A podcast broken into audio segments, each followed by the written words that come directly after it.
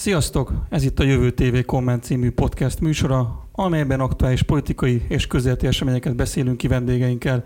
Én Ótin Tamás vagyok, mai témánk pedig a belarusz választás, az azt követő események, illetve annak következményei. Aki pedig segít jobban megérteni mindezeket, Stír Gábor, külpolitikai újságíró, a Moszkva tér alapító főszerkesztője, a Demokrata és a Magyar Hang heti lapok külpolitikai szakújságírója.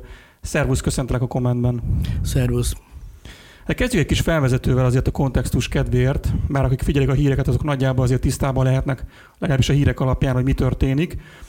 A választási bizottság által ismertetett adatok szerint eh, hivatalosan a szavazatok, hát mondjuk ugye 80%-ával az 1994 óta hatalmon lévő Alexandra Lukashenko, akit gyakran illetnek azzal a megnevezéssel, hogy Európa utolsó diktátora, győzött az augusztus 9-i Belarus elnökválasztáson. Az elnöki, az ellenzéki jelölt Svetlana Tjanovskaya megközelítően 10%-ot szerzett. Ezt az eredményt az ellenzék vitatja, Szerintük és több független, vagy külföldi elemző szakértő szerint valójában fordítva lehet az eredmény, tehát Tjanovskaya 70%-os támogatottságot szerzett, míg Lukasenkóra mindössze 10% szavazott. Hát a közösségi oldalakon, a Twitteren és a nemzetközi sajtóban többen is gyanús eseményekre hívták fel a figyelmet, amelyek erősen a választási csalást feltételeznek. A vasárnapi állami exit poll eredmények közététele után országszerte tüntetések robbantak ki Belarusban. Az elmúlt napokban minden estére jutottak megmozdulások, melyek ellen a hírek, a videók és képek tanulsága szerint a belarusz hatóságok keményen, olykor brutálisan léptek fel, százakat vagy talán ezeket vehettek őrizetbe. Lengyelország és Litvánia élesen az Egyesült Államok és az Európai Unió inkább óvatosan reagálta a kialakult eseményekre. Oroszország is például Kína gratulált Lukasenkónak az újraválasztásáért. Közben Lukasenko nem nagyon mutatkozott a választás óta, felreppent róla a hír, hogy Törökországba menekült, vagy inkább nem menekült, csak ott vagy otthon kezelik, mert elkapta a koronavírust. Ugyanakkor ellenfeleiről, Tianovszkajáról sem lehetett tudni, hogy hol van, és akkor talán indítsuk is innen a beszélgetést, mert hogy már megerősítést nyert, hogy Litvániában van, de közben két videót is közzétett, amelyeken leginkább egy zaklatott, megtört ember látható, aki lényegében visszavonulót fújt, és hazaküldött mindenkit az utcákról. Akkor ezzel, is, ezzel meg is van válaszolva a kérdés, hogy lesz-e majdan Belarusban? Hát kezdjük azzal, hogy én szerintem, ha kicsit félrevisz a, a párhuzam, tehát Belarusban nem lesz majdan. Ez, ami most folyik, ez nem majdan, ez, ez nem forradalom, ez egyszerűen tiltakozás. De nem is azért nem lesz majdan, mert Tihanovszkaja elment, vagy, vagy elkísérték Litvániába. Tihanovszkaja inkább arca volt, kényszered, kényszer, kényszerűen került a, a politikába, azután, hogy a férjét letartóztatták. A férje, Szergej Tihonyenko egy ismert blogger, őt letartóztatták tiltott tüntetésen való résztvételért, szervezésért, és akkor Brahiból szerintem először indították a, a feleségét, és Lukasenko, én úgy láttam, hogy, hogy egyrészt azért, mert nő, és ő elég, hát finoman szóval macsó hozzáállású, és nem vette komolyan Tihanovszkaját, engedte indulni a választásokon, miközben Tihanovszki mellett még két nagyon komoly jelöltet, Babar, Viktor Babarikót és Valeri Cepkálót kigolyozták, tehát úgymond nem gyűjtötték össze a megfelelő számú kopogtató cédulát vagy aláírást. Nagyon érdekes, hogy ez a két ember a rendszeren belülről jött.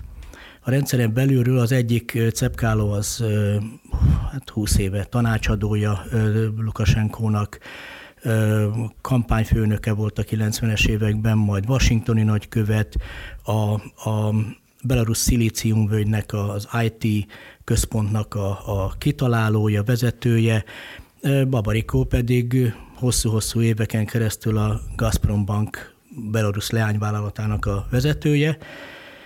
Szóval engedték Tihanovszkaját. Tihanovszkaja két másik női arccal együtt, Babarikó kampányfőnökével és Cepkaló feleségével együtt úgymond ez a, a három nővér volt az ellenzéknek az arca, nem nevezném vezetőjének. Inkább egy ilyen békés háziasszonyként valahol a, a szebb jövőt, egy, egy modernebb, nyugodtabb jövőt próbált sugalni, tehát Belarusnak, de az nem oszt, nem szoroz véleményem szerint, hogy, hogy Tihanovszkaja jelen pillanatban már Litvániában tartózkodik. Azért erre picit beszéljünk még. Ugye most, mint ahogy az előbb említettem, Litvániában van Tihanovszkaja. Az egyik videóban azt állítja, hogy abszolút, abszolút magától hozott döntést, de egy belarusz lengyel újságíró szerint állambiztonságiak tartották fogva órákon át, illetve a litván külügyminiszter szerint nyomás hatására hagyta el Belaruszt. Mi történhetett, illetve a jelen körülmények között mennyire lehet életszerű az, hogy hirtelen magától megtört? Még kiegészíteném még egy információval. Mielőtt elment a Központi Választási Bizottságra, hogy ott beterjessze a fenntartásait a választásokkal kapcsolatban, egyrészt hétfő reggel kijelentette, hogy ő nem megy sehova. Másrészt a hatalom bejelentette, hogy lelepleztek egy Tihanovszkaja elleni merényletet. Tehát ezzel jól előkészítették véleménye szerint azt a helyzetet, hogy, hogy finoman megkérjék Tihanovszkaját arra, hogy hagyja el az országot. Nagyon nem volt választása, én úgy gondolom. Nagyon nem volt választása, és a legtöbb információ szerint ki is kísérték a határig. Beszéltünk már Tihanovszkajáról, hogy Litvániában van, illetve arról is beszéltünk, hogy nem tekinthető markáns ellenzéki vezetőnek, de azért mégis, hogyha kiesik, akár önszántából, akár nyomásgyakorlásra, a regnáló belarusz vezetés vissza tudja még tuszkolni a szellemet a palacba? Jelen pillanatban egy macska egérharc folyik, kifárasztásos játék, melyik oldal bírja tovább, az erőszakszervezetek, az OMON, a belügyi egységek, vagy a tüntetők. Ez egy nagyon érdekes játék, és nagyon erőszakos játék. Tele az egyik oldalról provokációkkal, a másik oldalról pedig kőkemény fellépéssel. Tehát itt látszik, hogy a, a hatalom eldöntötte, hogy egy lépés nem fog hátrálni, bármilyen áron megvédi a rendszert, és látjuk a durva fellépésből azt, hogy, hogy ezen a kemény vastag és, és magas falon, tehát a hatalom vastag és magas falán nehéz, sokkal nehezebb áttörni, mint volt az 2014-ben Ukrajnában. Ott Viktor Janukovics nem, nem támaszkodhatott ilyen erős ö, erőszakszervezetekre, ilyen kemény, ö, keményen nem állt mögötte a, sem a hadsereg, sem pedig a rendőrség, vagy a különleges egységek. Itt viszont Lukasenko láthatóan tanult a Majdan, Majdanból, felkészült, tapasztalata van az erőszakszervezeteknek, hiszen ne felejtsük el, hogy 2010-ben, 2015-ben nagyjából ugyanezek a játékok zajlottak le a választások után, tüntetések, szétzavarják, erőszak, tehát ez, ez, ez megy. Az, hogy, hogy sikerül-e visszatuszkolni a, a szellemet a palackba, én úgy gondolom, hogy jelen pillanatban nagyobb esélye van a hatalomnak a győzelemre, tehát arra, hogy megtöri, vagy kifárasztja az ellenállást, de Belarus már nem lesz a, ezek után olyan, mint a választások előtt volt. Tehát meg lehet szüntetni, meg lehet törni az ellenállást, ugyanakkor nagyon-nagyon súlyos következmények, csak sérülések árán. Tehát a hatalom ö, sérül ebben. Erről még majd azért beszélünk, de lépjünk vissza egyet. Mennyire hihető az a hivatalos választási eredmény, illetve majd augusztus 14-én fogják azt hiszem majd a hivatalos Most végső, a napokban, igen. a végső eredményt azt kimondani, kijelenteni mekkora Lukasenko reális támogatottsága, illetve mely társadalmi rétegek, korosztály támogathatja az ellenzéket, illetve Lukasenkót? Egy kicsit messzebbről kezdeném a választ, tehát onnan, hogy ezen a területen, ezen a téren is, tehát hogy a számok, milyen számok legyenek, mi a támogatottság, itt is folyik egy nagy játék. Az ellenzék, illetőleg a mögötte álló erők, itt nem beszéljek rébuszokban, azért nagyon komoly logisztikai segítséget kap az ellenzék Lengyelországtól. Én nem azt mondtam erre, hogy ez színes forradalom, nem azt mondom, de tény, hogy a meglévő elégedetlenségre, a belső problémákra különböző külső erők rárepülnek.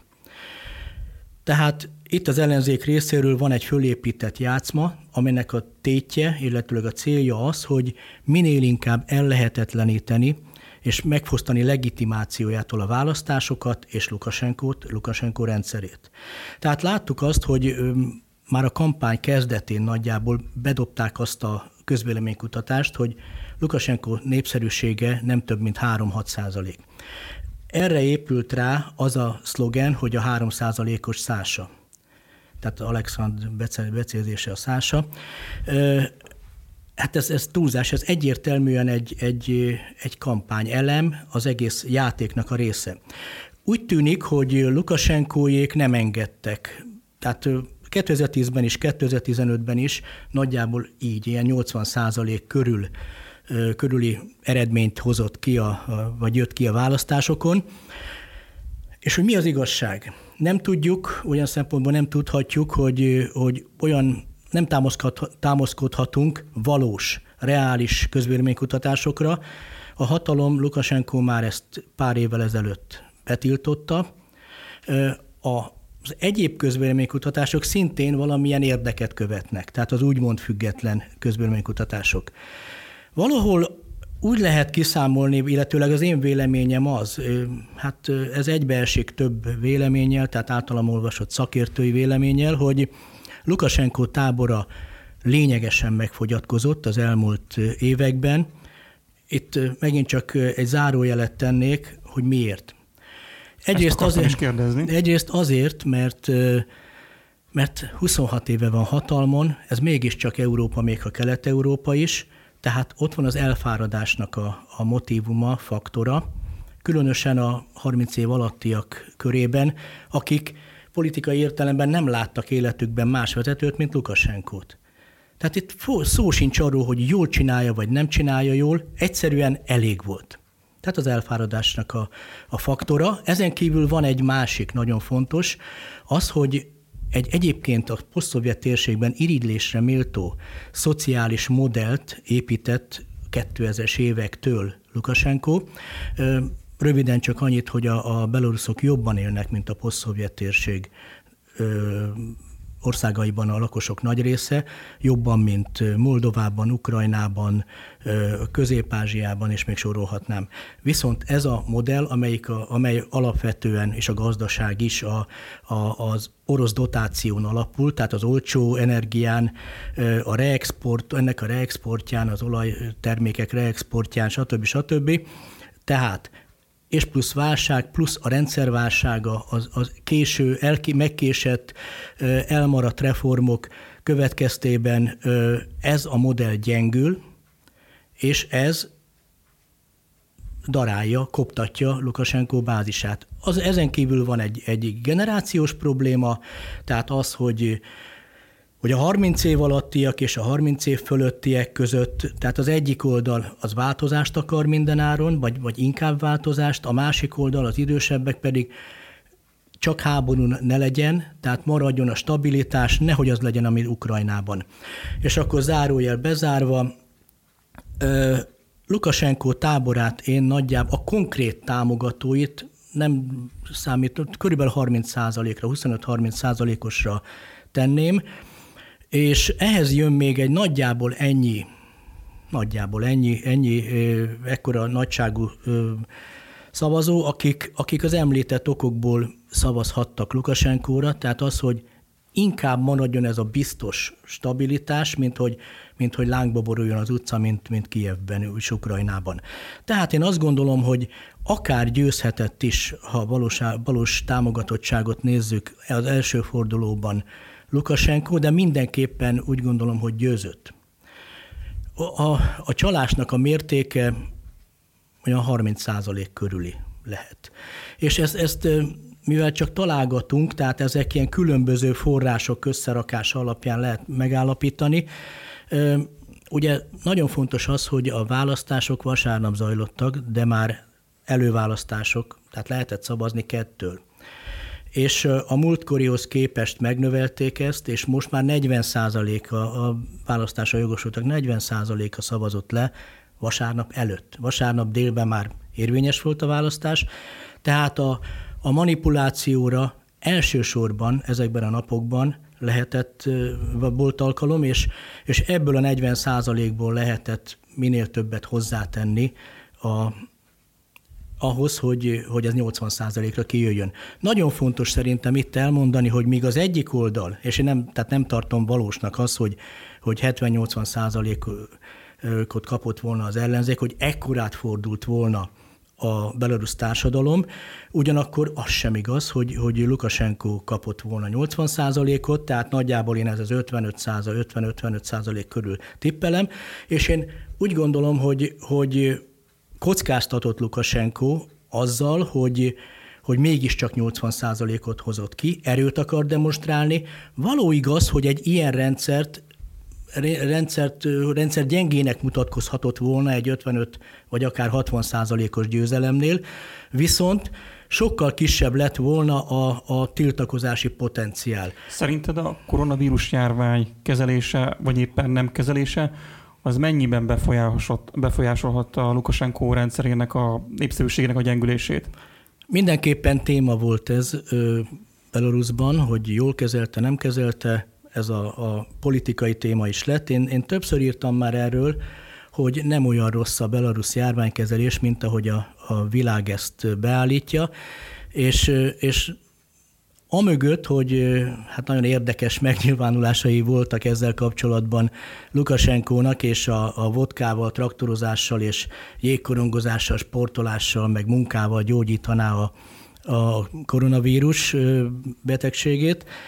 Amögött azért ott van egy, egy nagyon fejlett, tehát az, a kórházi ágyak számát tekintve, a felkészültséget tekintve, nagyon-nagyon kiterjedt orvosi, tehát egészségügyi rendszer, és a háttérben azért, azért csak-csak csináltak dolgokat, például a mondjuk így az áprilisi állapotokat, ha nézzük, akkor háromszor annyi tesztet végeztek el, mint Magyarországon. Tehát én úgy gondolom, hogy ez pszichésen közrejátszhatott, mivel rájátszott erre a média, az ellenzék, politikai téma lett. Ennek ellenére úgy azt látom, hogy, hogy azért a valós helyzet annál jobb, és a számok is ezt mutatják. Most Egyébként mondhatjuk azt, hogy, hogy nem valósak a számok, meg minden, de hogyha tömegesen sokkal nagyobb lett volna a halálozások száma, az feltűnik egy társadalomban. Nézzük egy picit más kontextusban a helyzetet. Tehát magyarán nem ez volt a döntő, én úgy gondolom. Az utóbbi hónapokban, de talán helyesebb, ha azt mondjuk, hogy az utóbbi években hát erősen megkopott a megbízható orosz barátsága Lukasenkónak, és észrevetően próbált azért a nyugat felé is nyitni. Mennyire volt ez eredményes, vagy egyáltalán hiteles? Hát, hogy hiteles volt, szerintem mindenki tudta, hogy miről van szó. Ez egy hintapolitika, egy átlátszó játék, tehát a nyugattal zsarolta Oroszországot, Oroszországgal zsarolta a nyugatot, mert ez a gazdasági modell, amiről már beszéltünk, ez csak úgy föntartható, hogyha ha minél többen támogatják. Vagy, vagy Kínával, Kína új szereplő ebben a játékban, tehát onnan is kapott hiteleket, vannak kínai befektetések. Szóval ez a, ez a játék, ez ment 10-15 évig, de egyre inkább kifulladóban van, most pedig szerintem teljesen be fog szűkülni, teljesen mindegy, hogy mi lesz a, a, a tüntetések végkimenetele, be fog szűkülni Lukasenkónak a mozgástere, a külpolitikai mozgástere, tehát Oroszországnak szüksége van Belarusra, Belar- geopolitikailag, katonapolitikailag, biztonsági szempontból. Lukasenkónak szüksége van Oroszországra, ez egy kölcsönös függés. Az egyik oldal geostratégiai értelemben, a másik oldal konkrétan gazdasági értelemben függ a, a másiktól. Nagyon-nagyon fontos megjegyezni, hogy a posztszovjet térségben Belarus az az állam, ahol, amelyik állami szinten és társadalmi szinten is a legpozitívabban áll, pozitívabban áll Oroszországhoz. Tehát a, a belarusz-orosz kapcsolatok mindenféle vita, zsarolás, minden ellenére nem olyan rosszak. És tehát van alap arra, hogy ezek visszaépüljenek. Most természetesen az utóbbi ö, hetekben, az utóbbi előtte az egy-másfél évben ö, megromlottak, de nagyon jól tudják, tudja mindegyik oldal, hogy mi, hogy mi az érdeke, és, és azt is nagyon jól tudják, itt egy nagyon fontos kérdés van az, az, az integráció. A két ország integrációja az úgynevezett államszövetség, amelyet a, az 20 évvel ezelőtti induláskor Lukasenko támogatott, mert akkor még esély volt arra, hogy ő lehet ennek az államszövetségnek az erős embere, de aztán megjelent Putyin, és onnantól már finoman szólva nem érdekelt ebben Lukasenko, még érdekelt viszont Oroszország. Azért Oroszország kérdése az érdekes annak tekintetében, hogy itt azért a kampányban nem csak odaszólt Oroszországnak, hanem azért történtek elég érdekes incidensek a kampány ideje alatt Minsk mellett 32 külföldi zsoldost fogtak el, akik a hírhet Wagner magánhadsereghez tartoznak. Ezt a szervezetet általában még az orosz szolgálatok meghosszabbított kezeként szokták emlegetni. Ugyanakkor a választás után viszont Vladimir Putyin orosz elnök mégis gratulált Lukasenkónak. Elég ellenmondásos viszony bontakozik ki ebből. Mi lehetett itt a cél Oroszországnak, vagy egyáltalán Oroszországnak közel lehetett itt bármiféle zavarkeltéshez a kampányban? Oroszországnak egészen biztos vagyok benne, hogy nem érdeke az, hogy Lukasenkót megdöntse.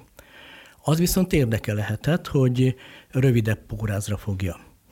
És ez, ennek voltak is jelei. Tehát olyan látványosan, mint korábban nem állt Lukasenko mögé Oroszország a kampány elején. Azon kívül a már említett Viktor Babarikó, hát mégiscsak a Gazprom banknak a vezetője volt, Lukasenko talán nem teljesen véletlenül mondta azt, hogy, hogy Oroszország áll mögötte. A másik jelölt egyébként Babarikó börtönben ül most jelen pillanatban pénzügyi mahinációk miatt. A másik jelölt Cepkáló, akit kigolyóztak, ő viszont most Moszkvában van feleségével együtt már, aki aki hát ebből következően szintén inkább Moszkva felé húzhat. Szerinted akkor, hogyha az, mondjuk az ellenzék nyerne, vagy nyert volna, az Oroszországnak ugyanúgy jó lett volna, mint mondjuk Lukasenko?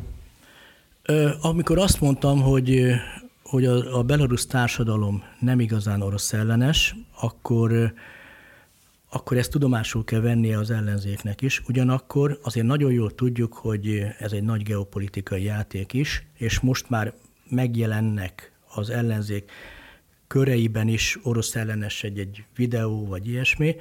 Tehát én úgy gondolom, hogy, hogy előbb-utóbb biztosan bekövetkezne egy ellenzéki hatalomátvétel győzelem esetén eh, egy Oroszországtól való minimum félfordulat. Ez nem érdeke Oroszországnak, hiszen említettük, hogy nagyon komoly katonai biztonságpolitikai érdeke az, hogy, hogy Belarus ne legyen vele szemben ellenséges, lojális legyen és az ő érdekszférájában maradjon. Ugyanakkor, hogy a felvezetőben is elmondtam, tulajdonképpen mi az Egyesült Államok és az Európai Unió is elég visszafogottan reagált a kialakult helyzetre. Emögött mi állhat? Vagy az, vagy az ukrán példából okulva azért tartanak egy újabb destabilizált országtól? Nem tartanak, az őket nem érdekli. Tehát ahogy Ukrajnában is láttuk, tehát itt a geopolitikai játék legnagyobb és alapvetően az áldozata az ukrán nép. Ugyanúgy nem érdekli, mi lesz a, őket, hogy, hogy mi lesz a belaruszokkal, marginalizálódik, tönkre megy, szociálisan összeomlik a helyzet, nem érdekli, nem ez a lényeg.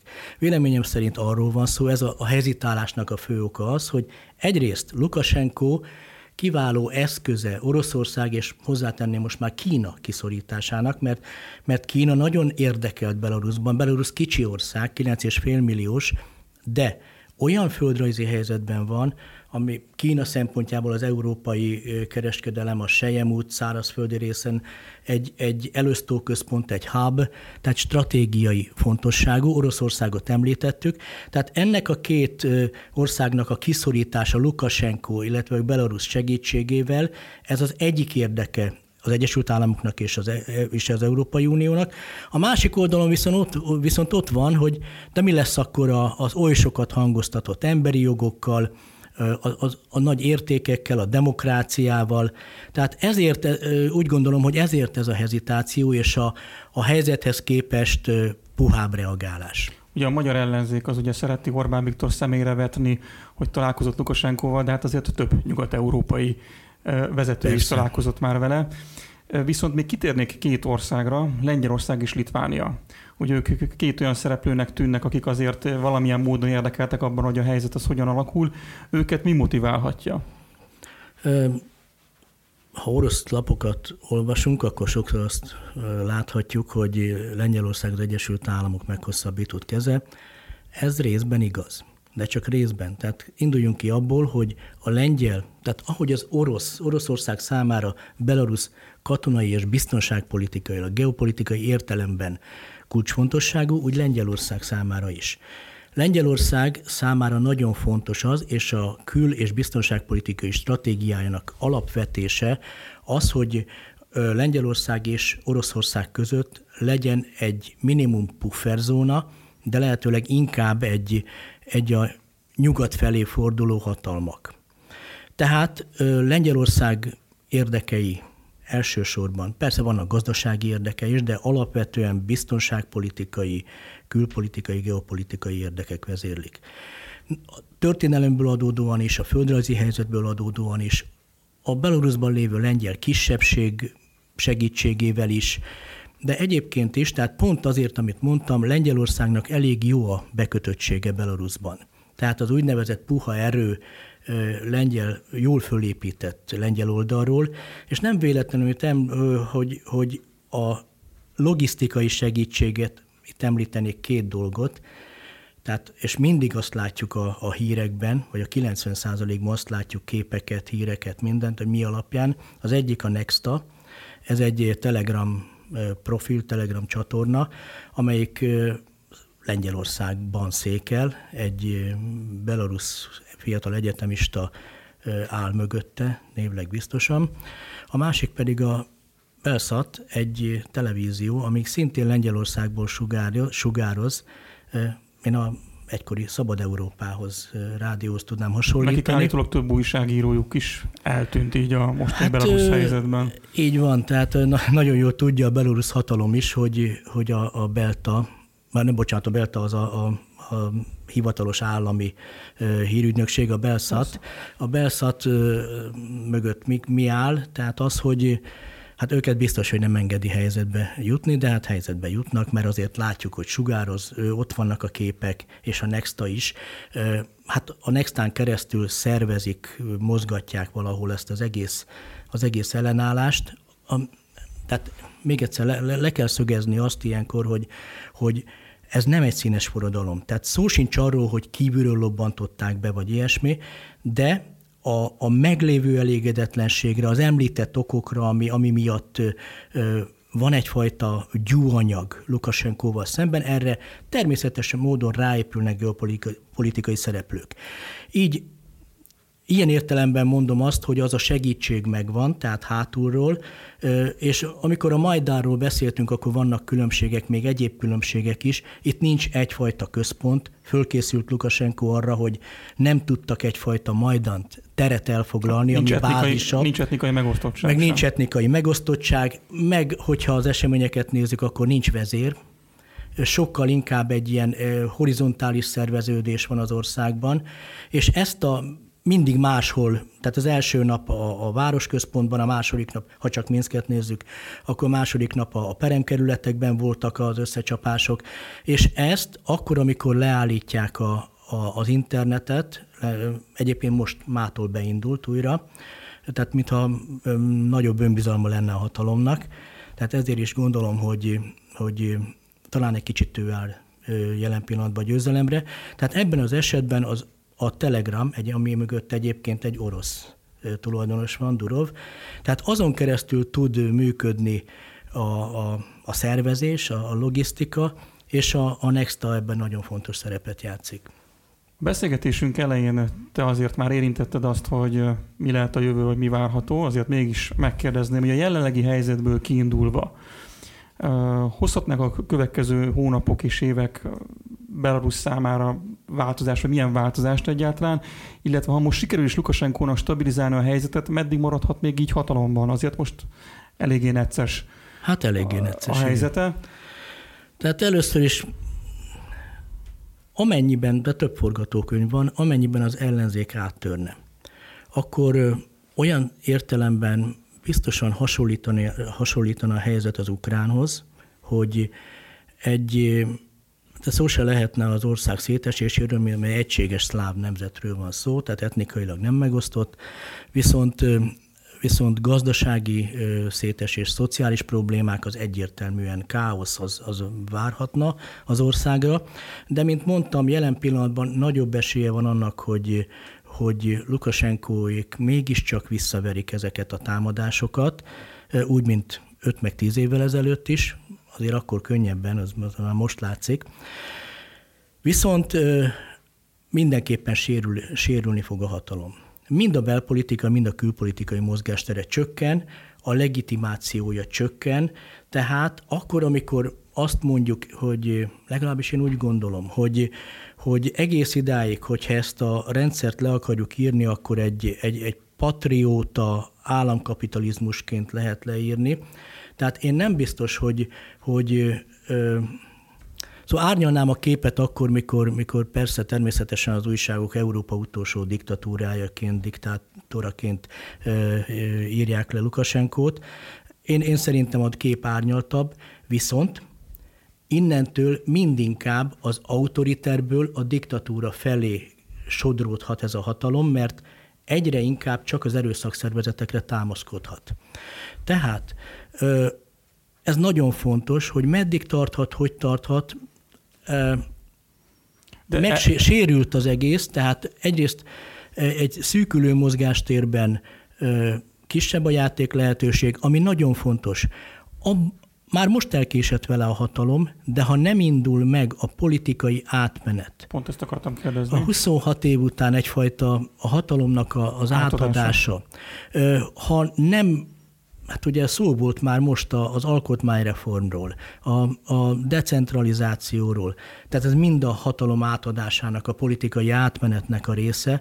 Tehát hogyha ez nem gyorsul fel, akkor tényleg törésre viszik a dolgot, és, és abba, akkor össze fog omlani a rendszer, az pedig legkevésbé a belorusz társadalomnak hiányzik. Hát köszönöm szépen a beszélgetést, szerintem lesz még majd az elkövetkezendőkben miről beszélgetni Belarus témában. Stír Gábor külpolitikai újságírót, a Moszkva tér alapító főszerkesztőjét, a Demokrata és a Magyar Hang lapok külpolitikai szakújságíróját hallhattátok. Ha tetszett a műsor, ötleteket vagy javaslatotok van, akkor azt írjátok meg a sajtókukat jövőtv.hu címre, illetve a Jövő TV-t olvassátok, nézzétek, a Jövő Rádiót pedig hallgassátok. Szerbusz Gábor! Sziasztok! Szerbusz, és köszönöm a meghívást! Sziasztok!